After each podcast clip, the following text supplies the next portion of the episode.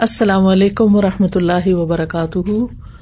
نحمد ونسلی علی رسول کریم بعد، فاعوذ باللہ من الشیطان الرجیم۔ بسم اللہ الرحمٰن الرحیم۔ ربش رحلی صدری ویسر لی امری۔ وحل العقدم من لسانی یفقہ قولی۔ یہ تو ہم سب جانتے ہیں کہ اللہ سبحان تعالیٰ ہی ہمارا خالق ہے۔ وہی ہمارا مالک ہے۔ اسی کے پاس ہم نے واپس جانا ہے۔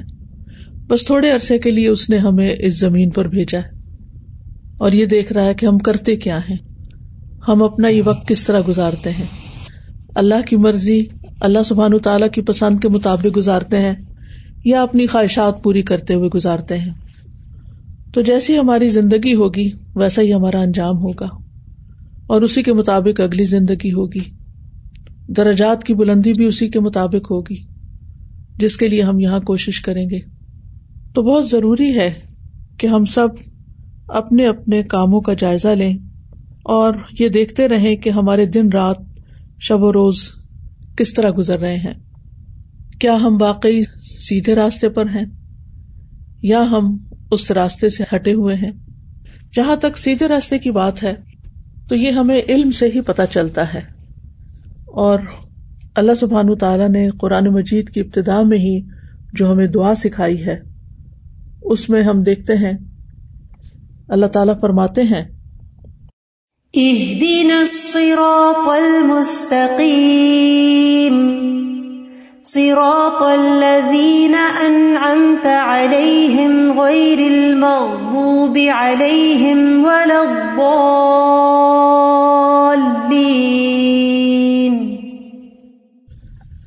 اے اللہ، ہمیں سیدھا راستہ دکھا۔ ان لوگوں کا راستہ جن پر تو نے انعام کیا، ان کا نہیں جن پر تیرا غزب ہوا، اور نہ ہی بھٹکے ہوئے لوگوں کا راستہ۔ تو ہم یہی دعا مانگتے ہیں کہ اللہ، ہمیں ان لوگوں کے رستے پہ چلا، جن پر تیرا انعام ہوا، جن سے تو راضی ہوا، جن سے تو خوش ہو گیا۔ تو وہ لوگ کون ہیں؟ علماء کہتے ہیں یہ وہ لوگ ہیں جنہوں نے علم نافع اور عمل صالح کو جمع کیا۔ یعنی نفع مند علم حاصل کیا اور اس کے مطابق نیک عمل کیا۔ اور صرف اتنا ہی نہیں، دعا مزید بھی تفصیلی دعا ہے کہ غیر المغدوب علیہم، ہمیں ان لوگوں کے رستے پر نہ چلا جن پہ تیرا غزب ہوا۔ اور یہ کون لوگ ہیں؟ یہ وہ لوگ ہیں جنہوں نے علم تو لیا لیکن عمل نہیں کیا، عمل چھوڑ دیا۔ جس کی مثال سورت الجمہ میں آتی ہے، اللہ سبحان تعالی ہمیں ان کے بارے میں بتاتے ہیں کہ مسل الدین الطورات ثم لم يحملوها كمثل الحمار يحمل اسفارا بئس مثل القوم الذين كذبوا بآيات الله والله لا يهدي القوم الظالمين جن لوگوں کو تورات کا حامل بنایا گیا پھر انہوں نے یہ بوجھ نہ اٹھایا ان کی مثال اس گدھے کی سی ہے جو کتابیں اٹھائے ہوئے ہو اس سے بھی بری مثال ان لوگوں کی ہے جنہوں نے اللہ کی آیات کو چھٹلا دیا اور اللہ ظالم لوگوں کو ہدایت نہیں دیتا۔ تو اس میں آپ دیکھیے کہ کچھ لوگ تو ظالم ہیں جنہوں نے اللہ کی آیات کو چٹلا دیا۔ الحمد للہ ہم اللہ تعالیٰ کی آیات کو مانتے ہیں، ان کو چٹلاتے نہیں ہیں۔ کیا واقعی ماننے کے بعد، سیکھنے کے بعد ان پہ عمل بھی کرتے ہیں؟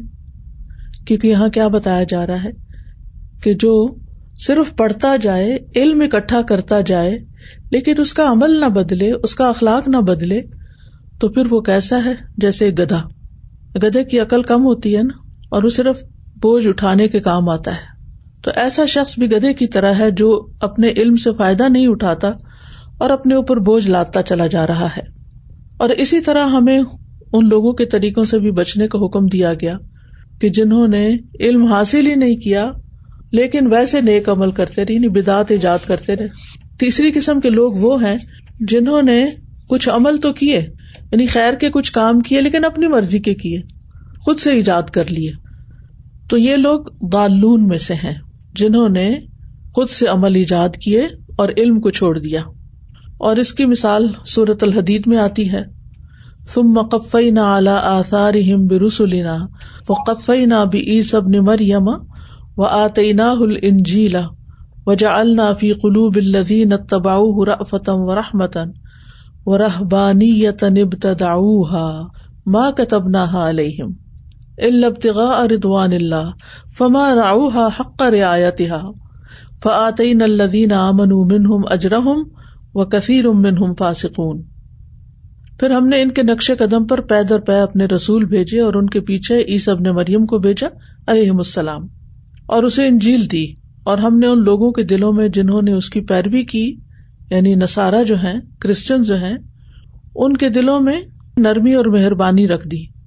اور دنیا سے کنارہ کشی تو انہوں نے خود ہی ایجاد کر لی۔ مطلب یہ کہ نیکی کے نام پر انہوں نے ایک چیز خود ایجاد کر لی کہ دنیا چھوڑ دیں۔ ہم نے اسے ان پر نہیں لکھا تھا، مگر اللہ کی رضا حاصل کرنے کے لیے انہوں نے یہ کام کیا۔ پھر انہوں نے اس کا خیال نہ رکھا جیسے کہ اس کا خیال رکھنے کا حق تھا، کیونکہ جب انسان اپنے لیے کوئی خود دین ایجاد کرتا ہے تو پھر وہ اس کے لیے ایک بوجھ ہوتا ہے اور اس کو نبھانا بھی ایک مشکل کام ہوتا ہے۔ اللہ سبحان تعالیٰ نے جو دین ہمیں دیا ہے، وہ وہ دین ہے کہ جس پر ہم واقعی عمل کر سکتے ہیں، جو ہمارے لیے مشکل نہیں ہے، آسان ہے۔ تو بہرحال اللہ تعالیٰ فرماتے ہیں کہ تو ہم نے ان لوگوں کو جو ان میں سے ایمان لائے، ان کا اجر دے دیا۔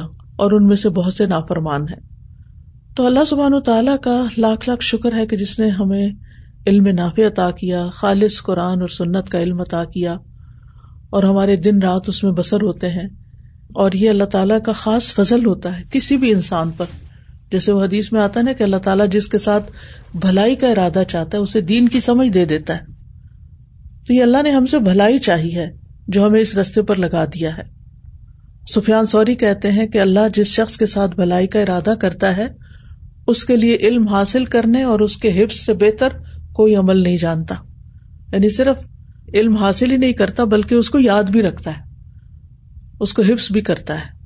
ہمارے یہاں تو حفظ کو ایک ایسی چیز سمجھ لیا گیا نا کہ جو شاید زیادہ فائدے کا کام نہیں ہے، ورنہ پہلے زمانے میں لوگ قرآن مجید کے ساتھ ساتھ احادیث کو بھی حفظ کیا کرتے تھے۔ اور وہ کہتے تھے کہ علم وہی ہے جو سینے میں محفوظ ہے۔ اسی طرح آپ قرآن مجید کا ترجمہ یاد کرتے ہیں اور بعض اوقات اس سے گھبراتے ہیں کہ ہمیں رٹا لگانا پڑتا ہے اور کئی دفعہ پڑھنا پڑتا ہے اور اس کو یاد کرنا پڑتا ہے۔ لیکن یہ واقعی علم حاصل کرنے کا ایک پروسیس ہے۔ تو ہم جو بھی یہ کام کر رہے ہیں، اس کو ایک عبادت سمجھ کے کریں۔ اس کو اللہ تعالیٰ کا فضل سمجھ کر اختیار کریں اور اس پر شکر گزار بھی ہوں۔ اور ویسے بھی خوشخبری ہے کہ طالب علم جو ہوتے ہیں وہ امبیا کے وارث ہوتے ہیں۔ امبیا درہم و دینار نہیں چھوڑتے بلکہ امبیا کی وراثت جو ہے وہ علم ہے۔ تو اس وراثت کو حاصل کرنے کے لیے اور امبیا علیہ السلام کے اور خاص طور پر نبی صلی اللہ علیہ وسلم کے چھوڑے ہوئے علم پر عمل کرنے کے لیے اور اس کو اپنانے کے لیے اور اس کو سیکھنے کے لیے اور اس کو یاد کرنے کے لیے ہمارے اندر پورا شوق اور جذبہ ہونا چاہیے اور پھر پوری نیت کے ساتھ گھر سے نکلنا چاہیے۔ جو لوگ ہاسٹل میں ہیں، وہ جب ہاسٹل سے نکلیں تو پورے جذبے کے ساتھ، شوق کے ساتھ، محبت کے ساتھ اور وہ حدیث یاد کرتے ہوئے کہ جب طالب علم گھر سے نکلتا ہے تو فرشتے اس کے لیے اپنے پر بچھاتے ہیں۔ اسی طرح جو شخص نیکی کے کام کے لیے نکلتا ہے تو فرشتہ جو ہے وہ ایک جھنڈا لے کر اس کے ساتھ ساتھ چلتا ہے۔ مسند احمد کی ایک روایت میں آتا ہے کہ جب بھی کوئی شخص اپنے گھر سے نکلتا ہے، جب بھی جب بھی کوئی شخص اپنے گھر سے نکلتا ہے تو اس کے دروازے پر دو جھنڈے ہوتے ہیں۔ ایک جھنڈا فرشتے کے ہاتھ میں ہوتا ہے، دوسرا شیتان کے ہاتھ میں ہوتا ہے۔ اگر وہ اللہ عز و جل کی محبت حاصل کرنے والے عمل کے لیے نکلتا ہے تو فرشتہ اپنا جھنڈا لے کر اس کے پیچھے پیچھے جاتا ہے۔ اور وہ گھر لوٹنے تک فرشتے کے جھنڈے تلے ہوتا ہے۔ اتنا بڑا آنر اتنا بڑا ریگارڈ آپ دیکھیں جھنڈے والی گاڑی اب تو خیر ختم ہو گیا یہ شاید یہ کلچر لیکن پہلے تو جو گاڑی گزرتی تھی اور اس پہ جھنڈا لگا ہوتا تھا، تو اندر بیٹھا ہوا شخص بھی اور دیکھنے والے بھی ایک خاص قسم کی کیفیت کا شکار ہوتے تھے۔ تو اگر ہم یہ سوچ ہی لیں نا اس وقت فرشتہ ہمارے ساتھ جھنڈا لے کے چلا ہے، کیونکہ میں خالص اللہ کی رضا کے لیے علم حاصل کرنے کے لیے نکلی ہوں۔ تو آپ سوچیے کہ آپ کے اندر یعنی خود بخود خوشی کی ایک لہر دوڑ جائے گی۔ اور اگر کوئی گھر سے نکلتا ہے اللہ تعالیٰ کی ناراضگی والے عمل کے لیے نکلتا ہے، جیسے بعض اوقات ایسے واقعات سننے میں آتے ہیں کہ کچھ لوگ گھروں سے تو اپنے اسکول، کالج کا بتا کے جاتے ہیں، لیکن وہاں سے اسکول جانے کی بجائے کہیں اور چلے جاتے ہیں، یا اپنی کلاسز بنک کر کے تو کہیں اور نکل جاتے ہیں، سیر و تفریح کرنے یا کسی ہوٹل میں یا پارک میں یا گھومنے پھرنے یا کسی اور غلط کام کے لیے۔ تو یہ اللہ کی ناراضگی والا عمل ہے کہ آپ نے گھر والوں کو دھوکا دیا۔ تو شیطان اپنا جھنڈا لے کر اس کے پیچھے روانہ ہو جاتا ہے اور وہ گھر واپس آنے تک شیطان کے جھنڈے تلے رہتا ہے۔ تو ایسا شخص جو ہے وہ ایک اللہ کی نافرمانی میں مسلسل رہتا ہے۔ لیکن اس کے برعکس جو نیکی کے کام کے لیے اور خاص طور پر طلب علم کے لیے نکلتا ہے تو فرشتے طالب علم کی طلب علم سے راضی ہو کر اس کے لیے اپنے پر بچھا دیتے ہیں، اس کے آگے ہمبل ہو جاتے ہیں، اس کی عزت اور تقریم کرتے ہیں۔ ساری مخلوق بخش کی دعائیں کرتی ہے، حتیٰ کہ سمندر کی مچھلیاں بھی۔ اور پھر یہ کہ یہ ایسا کام ہے کہ جس سے نہ صرف یہ کہ انسان کو دنیا میں فائدہ ہوتا ہے، انسان کو عمل کرنے کے طریقے آتے ہیں، بلکہ مرنے کے بعد بھی انسان کے لیے علم صدقہ جاریہ بنتا ہے۔ تو ہمارے کرنے کے کام یہ ہے کہ سب سے پہلے تو ہماری نیت اللہ کی رضا ہو، اس علم کو سیکھنے کے لیے کوئی دنیا کا مال کمانا یا نام بنانا یا لوگوں میں کوئی روپ جھاڑنا کہ میں عالمہ کو کورس کیے ہوئے ہوں یا بہت کچھ جانتی ہوں، یہ سب سے کوئی چیز نہ ہو۔ اور پھر یہ کہ ایسا علم سیکھا جائے جس سے فائدہ ہو۔ ہر سبجیکٹ پڑھتے ہوئے ضرور اپنے آپ کو یاد دہانی کرائیں، غور کریں کہ اس کو پڑھنے کا کیا فائدہ، اس سے مجھے کیا حاصل ہوگا۔ تو اگر سمجھ نہیں آتا، مقصد نہیں پتا، تو آپ اپنے ٹیچر سے پوچھیں کہ آپ ہمیں یہ کیوں پڑھا رہے ہیں۔ اور ٹیچر کا بھی یہ کام ہے کہ وہ ضرور ایکسپلین کرے کہ یہ سبجیکٹ جو آپ کو پڑھایا جا رہا ہے، اس کے پڑھنے سے آپ کو یہ اور یہ فائدہ ہوگا، تاکہ پورے ذوق و شوق کے ساتھ اس کو پڑھا جا سکے۔ پھر اس طرح یہ کہ جو جو آپ کو حق کی بات پتہ چلتی جائے، خیر کی بات پتہ چلتی جائے، مثلاً آپ فکر پڑھ رہے ہیں، آپ تاریخ پڑھ رہے ہیں یا آپ قرآن کی آیات پڑھ رہے ہیں، احادیث پڑھ رہے ہیں، تو پھر یہ کہ دل اس کے آگے جھک جائے۔ کیونکہ اہل علم کی خصوصیت یہ ہوتی ہے کہ وہ حق کو پا کر اس کے آگے اکڑتے نہیں ہے اس کو چیلنج نہیں کرتے یا اس کے اوپر بدگمانی نہیں کرتے کہ یہ یعنی ہمارے لیے بہت مشکل ہو گئی ہے، اب یہ بھی کرو اور وہ بھی کرو۔ بلکہ حق کے آگے جھکاؤ آتا ہے ان کا۔ اور جیسے صورت الحج میں آتا ہے ولی الدین ات العلم ان الحق مر ربک فیو منو بھی فتح بت الح قلوب ہم و ان اللہ الحاد الدین امن الاسرات مستقیم اور تاکہ وہ لوگ جنہیں علم دیا گیا جان لیں کہ بے شک وہی تیرے رب کی طرف سے حق ہے، تو وہ اس پر ایمان لے آئے بس ان کے دل اس کے لیے جھک جائیں۔ اور بے شک اللہ ان لوگوں کو جو ایمان لائے، یقیناً سیدھے رستے کی طرف ہدایت دیتا ہے۔ تو ان شاء اللہ جب آپ اللہ کی رضا کے لیے یہ علم حاصل کریں گے، تو اللہ تعالیٰ آپ کو رہنمائی دے گا، روشنی دے گا یعنی فائدہ ہی فائدہ ہے۔ اور پھر یہ ہے کہ ہم اپنے آپ کو ٹیسٹ بھی کریں۔ کہ کیا اس علم کے آنے کے بعد میرے اندر اللہ کی خشیت پیدا ہوئی ہے؟ میرے اندر اللہ کا ڈر پیدا ہوا ہے؟ اور وہ ڈر کیسا کہ کیا وہ ڈر مجھے غلط کام سے روک دیتا ہے؟ عبداللہ بن مسعود کہتے ہیں کہ علم کے لیے یہی چیز کافی ہے کہ انسان کو اللہ کا خوف ہو۔ اور جہالت کے لیے یہی چیز کافی ہے کہ انسان اپنے علم پر غرور کرے۔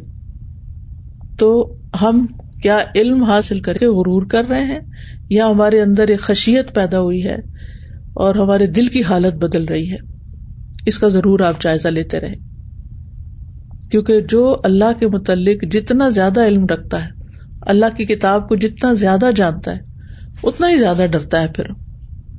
پھر اسی طرح یہ کہ چونکہ علم کے رستے پہ چلنے والا جنت کے رستے پہ چلتا ہے اس چیز سے بھی اور اس خیال سے بھی آپ کو شوق ہو کہ میں الہدا نہیں جا رہی، میں اللہ کے دین کا علم حاصل کرنے جا رہی ہوں اور یہ جنت کے رستے کا سفر ہے۔ پھر اسی طرح یہ ہے کہ اس علم کے بعد ہمارے اندر لوگوں کے ساتھ معاملہ کرنے میں بھی آجزی اور انکساری ہو۔ یعنی جب ہم لوگوں سے معاملہ کریں، چاہے اپنے سے بڑوں، جیسے والدین ہیں یا استاد ہیں، تو ہمارے اندر ایک آجزی پیدا ہو۔ آجزی کے ساتھ معاملہ کریں ہمبل ہوں متوازے ہوں۔ اور اسی طرح اگر برابر والے ہیں تو ان کے ساتھ بھی اخلاق کے ساتھ بات کریں۔ بعض اوقات ہم اپنے فرینڈس کو فار گرانٹیڈ لیتے ہیں، ان کے ساتھ عجیب و غریب مذاق کرتے ہیں، بعض اوقات بدتمیزی کے ساتھ بلاتے ہیں، بعض اوقات ان کے ساتھ جھوٹے مذاق کرتے ہیں، ان کو پریشان کرتے ہیں اور سمجھتے ہیں کہ یہ سب فن ہے۔ یہ فن نہیں ہے۔ کسی مسلمان کا یہ اخلاق نہیں ہو سکتا۔ ہمیں اپنے ساتھیوں کے ساتھ بھی ایک اچھے اخلاق کے ساتھ بات کرنی چاہیے۔ صحابہ کرام کا طریقہ دیکھیں کہ ان کے آپس کے تعلقات کیسے ہوا کرتے تھے۔ پھر اسی طرح یہ ہے کہ علم میں رسوخ حاصل کرنا چاہیے۔ اس کا مطلب یہ ہے کہ ہمیں سیکھتے ہوئے یہ ضرور دیکھنا چاہیے کہ میرے اندر علم کی پختگی آ رہی ہے۔ جو میں پڑھ رہی ہوں، مجھے یاد بھی ہے اور مزید گہرائی سے سمجھ رہی ہوں یا سمجھ ہی نہیں آیا اور صرف پاس کرنے کے چکر میں ہوں، یہ نہیں ہونا چاہیے۔ ٹھیک ہے؟ اور جو شخص علم کو واقعی پختگی کے ساتھ حاصل کرنا چاہتا ہے، تو پھر وہ اس کے لیے محنت بھی کرے گا، خوب مشقت اٹھائے گا۔ یعنی کسی بھی موقع پر اور کسی بھی سبجیکٹ میں، کچھ سبجیکٹس ہوتے ہیں، وہ انسان کو اچھے لگتے ہیں، ٹیچر اچھا ہے، اس کی وجہ سے یا آپ کے مزاج کے مطابق ہے تو ان کو تو ہم پھر بھی پڑھ لیتے ہیں، اچھی طرح یاد کر لیتے ہیں، لیکن کچھ ایسے ہیں کہ جو ہمارے مزاج سے موافقت نہیں رکھتے یا پڑھانے والا پوری طرح سمجھا نہیں پاتا۔ تو پھر ہم بور ہونے لگتے ہیں۔ تو جو علم فائدہ مند ہے، چاہے وہ ہمیں مشکل لگے، پھر بھی بور نہیں ہونا۔ اور تکلیف اٹھا کے بھی اس کو سیکھنا ہے، یاد کرنا ہے۔ اور پھر یہ ہے کہ کبھی بھی یہ نہ سوچے کہ میں نے بہت سیکھ لیا، بہت آ گیا مجھے۔ نبی صلی اللہ علیہ وسلم نے فرمایا کہ دو لوگ کبھی سیر نہیں ہوتے، علم کا سیکھنے والا اور دنیا کا چاہنے والا۔ تو اللہ تعالیٰ ہمیں علم سیکھنے والا بنا دے اور ہم سیکھتے ہی چلے جائیں۔ اسی لیے نبی صلی اللہ علیہ وسلم کو یہ دعا سکھائی گئی تھی وقر رب ضدنی علما۔ اور کہیے کیا میرے رب، مجھے علم میں زیادہ کر۔ تو امید ہے آپ لوگ روزانہ یہ دعا ضرور مانگتے ہوں گے۔ اور یہ بھی کہ اللہ انی اسل کا علم نا فیان و رسقن طیبن و عمل متقبل فجر کی نماز کے بعد اگر آپ پڑھیں تو بہت ہی اچھا ہے۔ اور اگر کلاس سے پہلے پڑھ لیں تو بھی اچھا ہے۔ اور پھر یہ کس وقت کو غنیمت جانے، کل معلوم نہیں کیسا وقت آئے۔ اب یہ کووڈ کا کس کو پتا تھا؟ کوئی نہیں جانتا تھا کہ یہ سال ہم پہ کیسا گزرے گا۔ تقریباً پورا سال ہونے کو ہے کہ ہماری زندگی کا نقشہ ہی بدل گیا ہے۔ تو ہمیں نہیں پتا کہ کل کیا ہونے والا ہے۔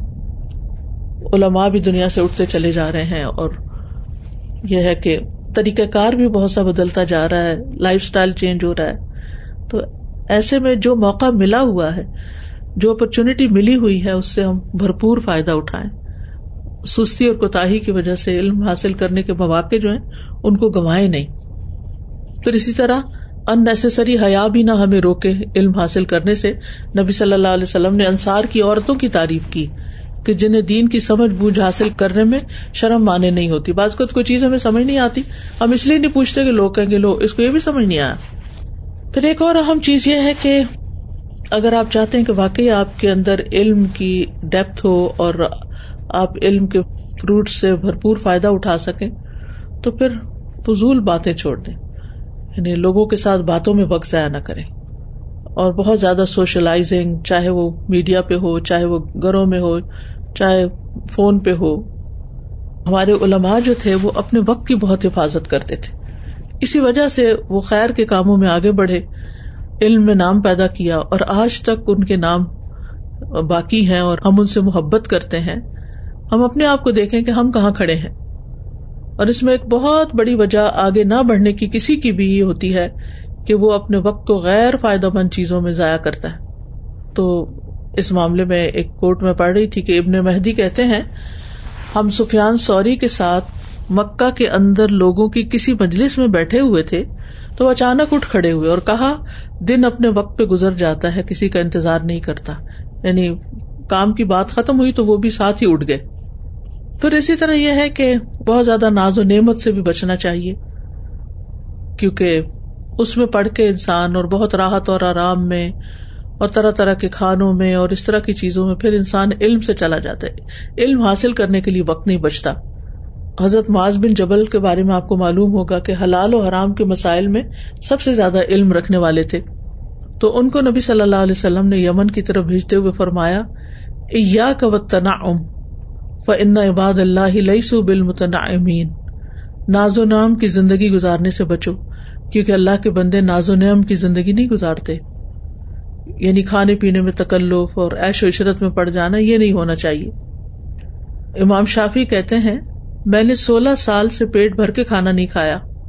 کیونکہ پیٹ بھر کے کھانا کھانے سے جسم بھاری ہوتا ہے، دل سخت ہوتا ہے، سمجھداری ختم ہو جاتی ہے، بہت زیادہ نیند آتی ہے اور انسان عبادت میں بھی کمزور ہو جاتا ہے، پیچھے رہ جاتا ہے۔ پھر اسی طرح یہ ہے کہ صرف آسانیاں پانے کے لیے یا دنیا پانے کے لیے علم حاصل نہیں کرنا چاہیے۔ کیونکہ اگر انسان صرف اس لیے علم حاصل کر رہا ہے کہ مجھے دین کی رخصتوں کا پتہ چل جائے یا یہ ہے کہ پھر میری بہت عزت ہو اور میری قدر ہو، تو اس سے پھر آخرت کا فائدہ نہیں ہے۔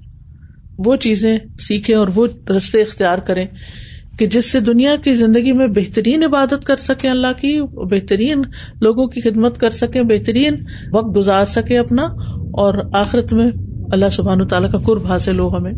پھر اسی طرح یہ ہے کہ ہم اپنے اخلاق پر بھی نظر رکھیں کہ کیا علم ہمیں با اخلاق بنا رہا ہے۔ ہم اہل القرآن میں سے ہیں تو کیا قرآن کا اثر ہمارے اخلاق پہ نظر آتا ہے؟ حضرت عائشہ سے جب رسول اللہ صلی اللہ علیہ وسلم کے اخلاق کے بارے میں پوچھا گیا تو انہوں نے کیا کہا تھا کہ کانا خلق القرآن کیا آپ کا اخلاق قرآن ہی ہے۔ یعنی قرآن پر عمل کرتے تھے آپ۔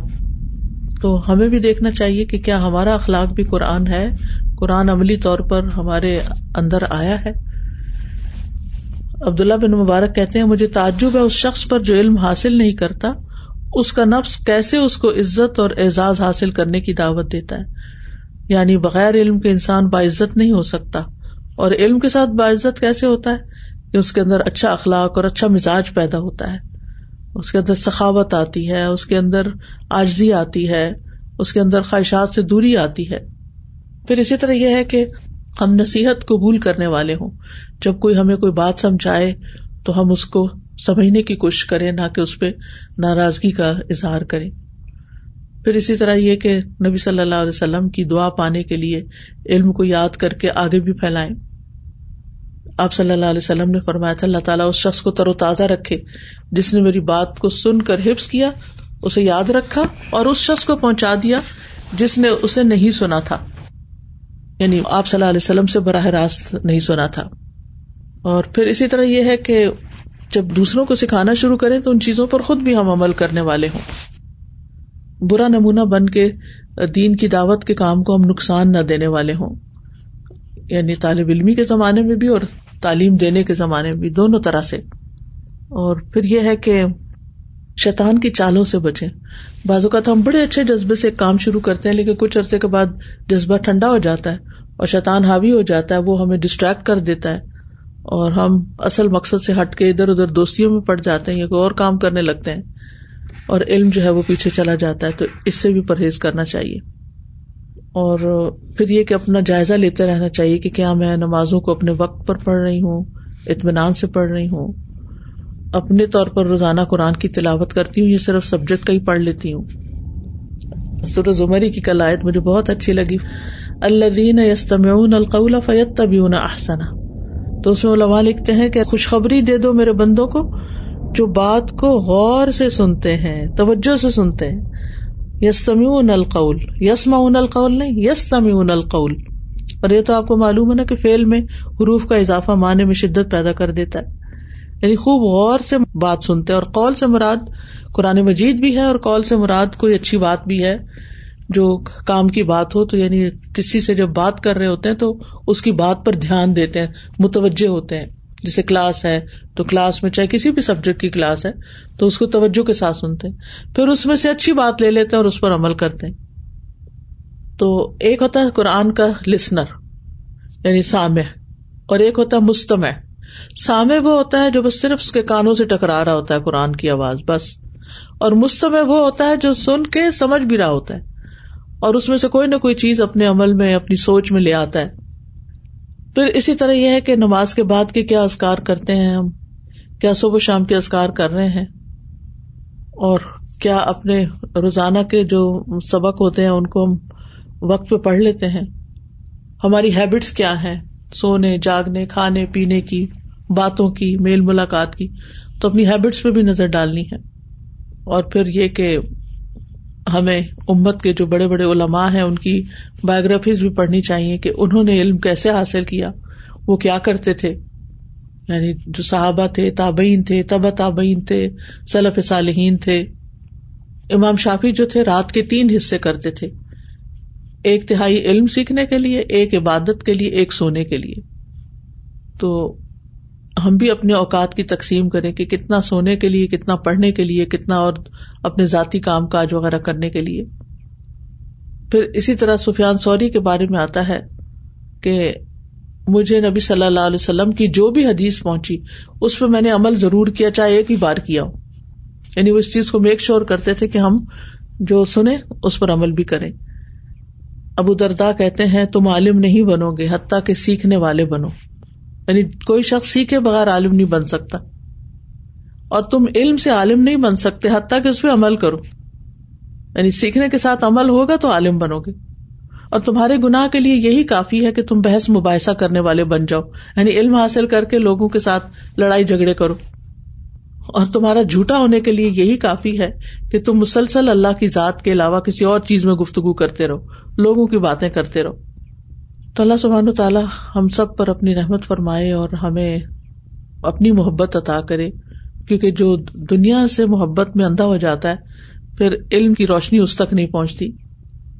اللہ سبحان تعالیٰ ہمیں اخلاص کے ساتھ سیکھنے کی توفیق دے اور محنت کے ساتھ سیکھنے کی توفیق دے اور پھر عمل کی توفیق عطا فرمائے اور پھر یہ کہ ہم سے قبول کر لیں ان کوششوں کو اور ہمیں اس علم سے اپنی ذات کو بھی فائدہ پہنچانے والا اور دوسروں کو بھی فائدہ پہنچانے والا بنا دے۔ واخر داوانا الحمد للہ رب العالمین۔ استاذہ، میں یہ کہنا چاہوں گی، جو آپ نے بھی بات کی کہ ہم جو علم حاصل کرتے ہیں اور اس کو کتنا عمل ملاتے ہیں، یہ آج کی اس دنیا میں اسپیشلی یہ جو میں نے ٹو تھاؤزینڈ ٹوینٹی کا یہ سال دیکھا ہے، استاذہ، مجھے ایسے لگ رہا تھا کہ اب کوئی بھی نہیں ایسا رہے گا۔ جو عمل کی طرف نہیں آ جائے گا۔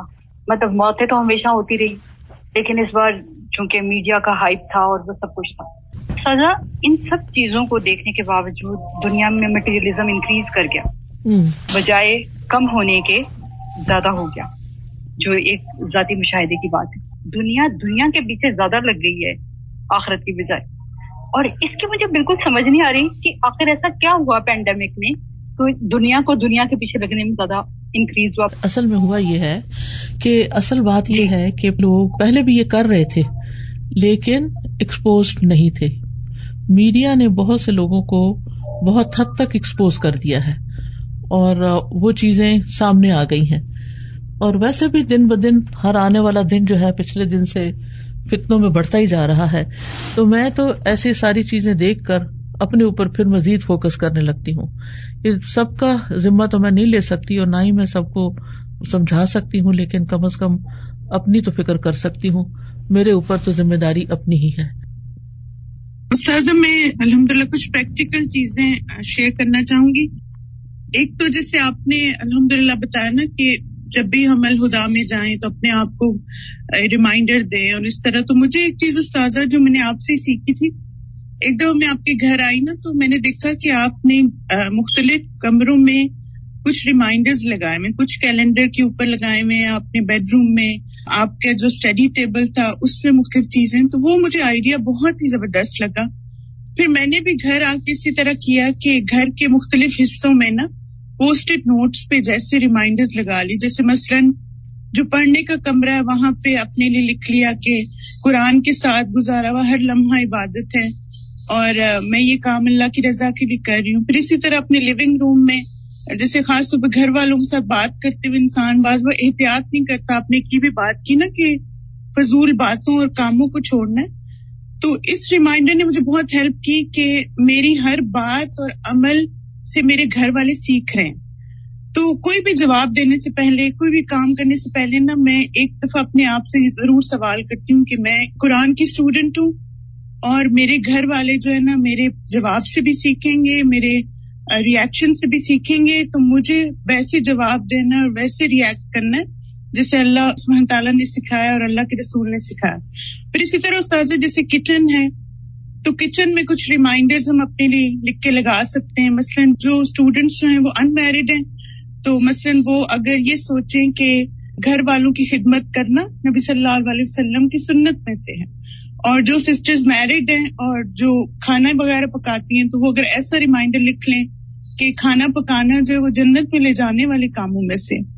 تو الحمد للہ جب ہم مسلسل ایسی چیزیں دیکھتے رہتے نا، کیونکہ ہم انسان ہیں، ہم بھول جاتے لیکن ایسے آن اینڈ آف چیزیں دیکھنا الحمد للہ مجھے اس نے بہت ہیلپ کیا۔ اور ایک استاذہ یہ کہ جیسے آپ نے جو کہا نا کہ اپنے اوقات کو بھی مقرر کریں فضول کاموں کو چھوڑنے کے حوالے سے تو میں نے استاذہ کہیں پڑھا تھا کہ ڈسٹریکشن کو کیسے اوور کم کرے نا، تو اس میں ایک ٹپ جو مجھے بہت فائدے مند لگی، وہ یہ تھا کہ بعض دفعہ ہمیں سوشل میڈیا کی اڈکشن ہو جاتی جیسے ہر وقت ہم فیس بک پہ یا انسٹاگرام ان کو بار بار ہم چیک کرتے ہیں۔ تو اس میں انہوں نے کہا کہ اگر آپ، مثلاً آپ کو ایسی اڈکشن ہے کہ ایوری آور آپ ایک دفعہ فیس بک کھول رہے ہیں یا انسٹاگرام کھول رہے ہیں، تو یہ اڈکشن کے لیول میں آتا ہے۔ تو آپ اپنے سیل فون سے ان دونوں کو ڈیلیٹ کر دیں اور پھر آپ اپنے لیپ ٹاپ سے چیک کریں اس کو یعنی جب بھی فیس بک پہ جانا ہے یا انسٹاگرام پہ جانا ہے اور پھر جب آپ اس کو اوور کم کر دیں پھر آپ دوبارہ سے ایپ کو انسٹال کریں۔ تو یہ استاذہ بہت ایک زبردست چیز ہے ورنہ یہ کہ جب ہمارے فون پہ یہ ایپس ہوتے ہیں نا تو انکانشیسلی ہم بار بار وہاں جاتے ادھر ہی ہاتھ جاتا ہے بار بار۔ بالکل۔ بس استاذ یہ باتیں جزاک اللہ۔ استاذہ جی میں نے ایک دفعہ پڑھا تھا کہ علم کا جو حقیقی طالب ہے اس کے لیے چار چیزیں اہم ہیں۔ ایک تو یہ کہ وہ اللہ تعالیٰ کے لیے اخلاص رکھے۔ دوسرا یہ کہ وہ علم میں مسلسل محنت کرے۔ تیسرا یہ کہ محنت میں بھی وہ بلند ہمتی دکھائے۔ اور چوتھا یہ کہ اپنے اساتذہ کا ادب و احترام کرے۔ جب وہ یہ کرے گا تو انشاءاللہ علم کے جو سارے فوائد ہیں وہ اسے حاصل ہوں گے۔ انشاءاللہ۔ انشاءاللہ. جزاک اللہ خیرن استاذہ جی میں علم کے حوالے سے یہ کہنا چاہوں گی کہ اس کے لیے ہمیں اپنے آپ کو بہت تھکانا پڑتا ہے۔ جب تک ہم علم کے لیے اپنے آپ کو تھکاتے نہیں ہیں، تو ہمیں وہ روح علم کی حاصل نہیں ہو پاتی۔ تو اس حوالے سے ایک کوٹیشن میں نے پڑھی تھی، بہت اچھی مجھے لگی۔ وہ یہ تھی، لا علم من تعب خیر من جہل مع راحت، کہ وہ علم جو تھک کر یا اپنے آپ کو مشقت کے ساتھ حاصل ہوتا ہے، وہ بہت بہتر ہے۔ اس جہالت سے جو راحت کے ساتھ حاصل ہو جاتی ہے۔ ابھی تو یہ ہمارا انیشل ہے یعنی کہ بہت سارے میڈیمس ہیں ان میں بہت سارے فتنے موجود ہیں۔ میں کبھی سوچتی ہوں کہ میں اپنا فیس بک ختم کر دوں۔ اصل بات یہ ہے کہ کوئی بھی چیز جو ہے نا، کوئی بھی جو ٹولس ہوتے ہیں، جیسے چھری ہے، تو چھری آپ کسی کو مار بھی سکتے ہیں اور قتل بھی کر سکتے ہیں اور اس کے ساتھ اس سے فائدہ مند چیزیں بھی کر سکتے ہیں۔ تو فتنے تو ہر جگہ ہر جگہ موجود، گھر کے اندر بھی ہے باہر بھی۔ پہلے تو باہر ہوتے تھے نا گھر کے اندر ہے ہمیشہ ہر چیز کے بارے میں اپروچ یہ رکھے کہ میں اس کو بہتر کیسے استعمال کر سکتی ہوں۔ بڑی بڑی باتیں سوچنے کی بجائے چھوٹے چھوٹے اسٹیپ لیں، اپنے اوپر سب سے پہلے غور کریں اپنی نمازوں پہ، اپنی عبادات پہ، اپنے اخلاق پہ کہ علم کے بعد میرے اندر کیا کیا تبدیلی آ رہی ہے۔ اور پھر اس کے بعد یہ ہے کہ دوسروں کو صرف زبان سے نہیں، صرف میڈیا کے ذریعے نہیں، بلکہ سب سے بڑی بات یہ کہ اپنے عملی نمونے کے ذریعے اپنے اندر کی اصلاح کے اثرات سے دوسروں کی اصلاح کی فکر کرے مجھے آج آپ کی ایک بات بہت کلک کی ہے کہ ہم علم کا دوسروں سے اس لیے نہیں پوچھتے کہ وہ کیا سوچیں گے کہ ہمیں اس کے بارے میں نہیں پتا ہم شرم کر جاتے ہیں۔ اور ہمیں یہ چیز نہیں ہوتی کہ ہم اس کو خسارے میں لے کے جا رہے ہیں ہم علم حاصل نہیں کر سکیں گے۔ ہم شرم کرتے ہیں ہمیں اس چیز کو اپنے اندر سے ختم کرنا چاہیے۔ جی بالکل ان شاء اللہ کیونکہ جب اپنی کسی بھی کمزوری کا پتہ چلے تو پھر فوراً طریقے سوچیں کہ اس کو میں نے کس طرح دور کرنا ہے تاکہ میں آگے بڑھ سکوں۔ اصل میں تو مقام اللہ کی نظر میں دیکھنا چاہیے جب تک لوگوں کا خوف رہے گا آگے نہیں بڑھ سکیں گے۔ سزا میرا سوال آپ سے یہ تھا کہ جسے ہم نیت کرتے ہیں صاحب نے بتایا کہ نیت کرنی چاہیے کہ مقصد جنت کا حصول ہو تو کیا ہمیں یہ ڈیلی کرنی ہوتی ہے؟ کیونکہ اکثر ہم ڈیلی شعوری طور پہ نہیں یہ کام کر رہے ہوتے بس ہم ایک روٹین میں پڑھ رہے ہوتے ہیں۔ جی اگر ڈیلی کریں تو اس سے آپ ہمیشہ فریش رہیں گے۔ کہیں لکھ کے لگا لیں یہ اپنی ہیبٹ میں کسی طرح لے آئیں، تو ان شاء اللہ آپ دیکھیں گے کہ آپ کی زندگی میں بہت بڑا فرق آئے گا۔ کیونکہ نیت اصل میں کیا ہے؟ ایک اندر کا تعلق ہے اللہ سبحان و تعالیٰ سے کہ آپ کے دل میں ہر دم اللہ کی یاد رہتی ہے اور ہر کام کرنے سے پہلے آپ اس کی طرف رجوع کرتے ہیں کہ اللہ آپ کے لیے، اللہ آپ کے لیے۔ الحمد للہ آپ سے بہت کچھ سیکھا، استاذہ۔ آپ نے جو بات کی کہ علم پہلے حاصل کرو اور پھر اس کو پہنچاؤ۔ میں کوشش تھوڑی بہت کرتی ہوں استاذہ، لیکن آپ سے دو ٹپس یہ کہ علم حاصل کرنے میں جو مجھے مددگار ہو، اور دوسرا کہ میں اس علم کو دوسروں تک پہنچانے کے لیے مجھے ایک ٹپ دے دیجیے۔ جی ایسا ہے کہ اپنے اوقات مقرر کریں اور ان سے آگے پیچھے نہ ہو جس میں آپ مزید سیکھیں، اور سکھانے کے لیے بھی اپنا وقت مقرر کریں، اور جو آپ کو واقعی آتا ہو، صرف اتنی بات کریں اگر آپ بچوں کو پڑھا سکتے ہیں یا آپ کسی اپنے سروینٹ کو یا کسی اور کو تو تھوڑے سے شروع کریں۔ ایگزیکٹ یہ ٹاپک نہیں مجھے ایک تو یہ چیز بتائیے کہ جب نماز میں اللہ کو دیکھو یا اللہ ہمیں دیکھ رہا ہے اللہ ہمیں دیکھ رہا تو ایزی ہے۔ اللہ کو ہم کیسے دیکھ سکتے ہیں؟ دوسرا میرا سوال یہ ہے کہ یہ وسط جو ہے کہ میری وسط میں یہ نئی چیز ہے۔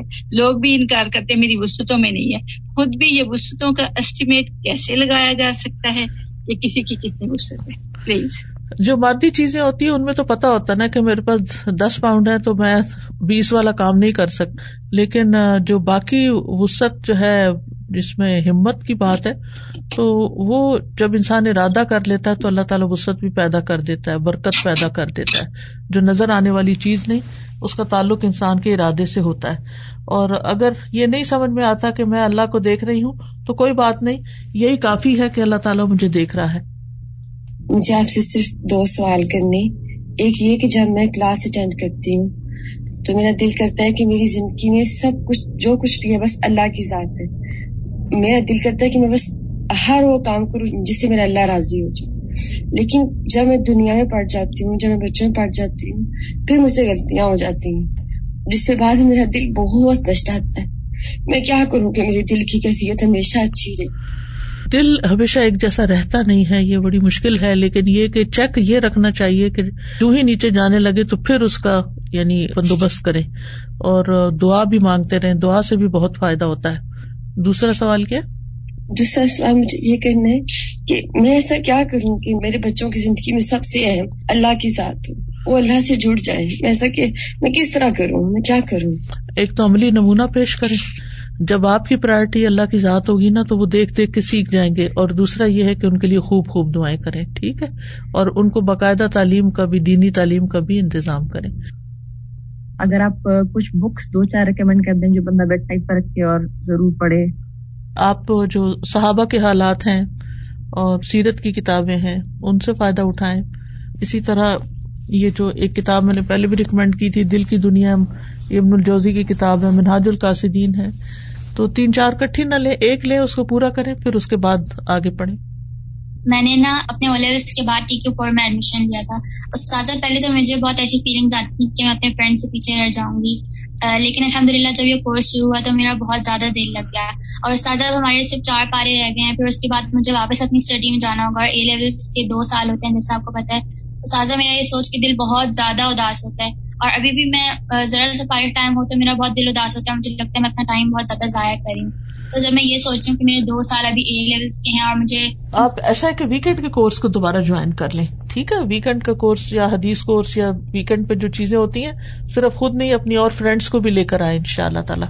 ربنا لا تزغ قلوبنا بعد اذ هديتنا وهب لنا من لدنك رحمه ان کا انت الوہاب، جزاکم اللہ خیرن سبحان کا اللہ و بحمد کا اشد اللہ الہ اللہ انت استخر کا و اطوب السلام علیکم و رحمۃ اللہ وبرکاتہ۔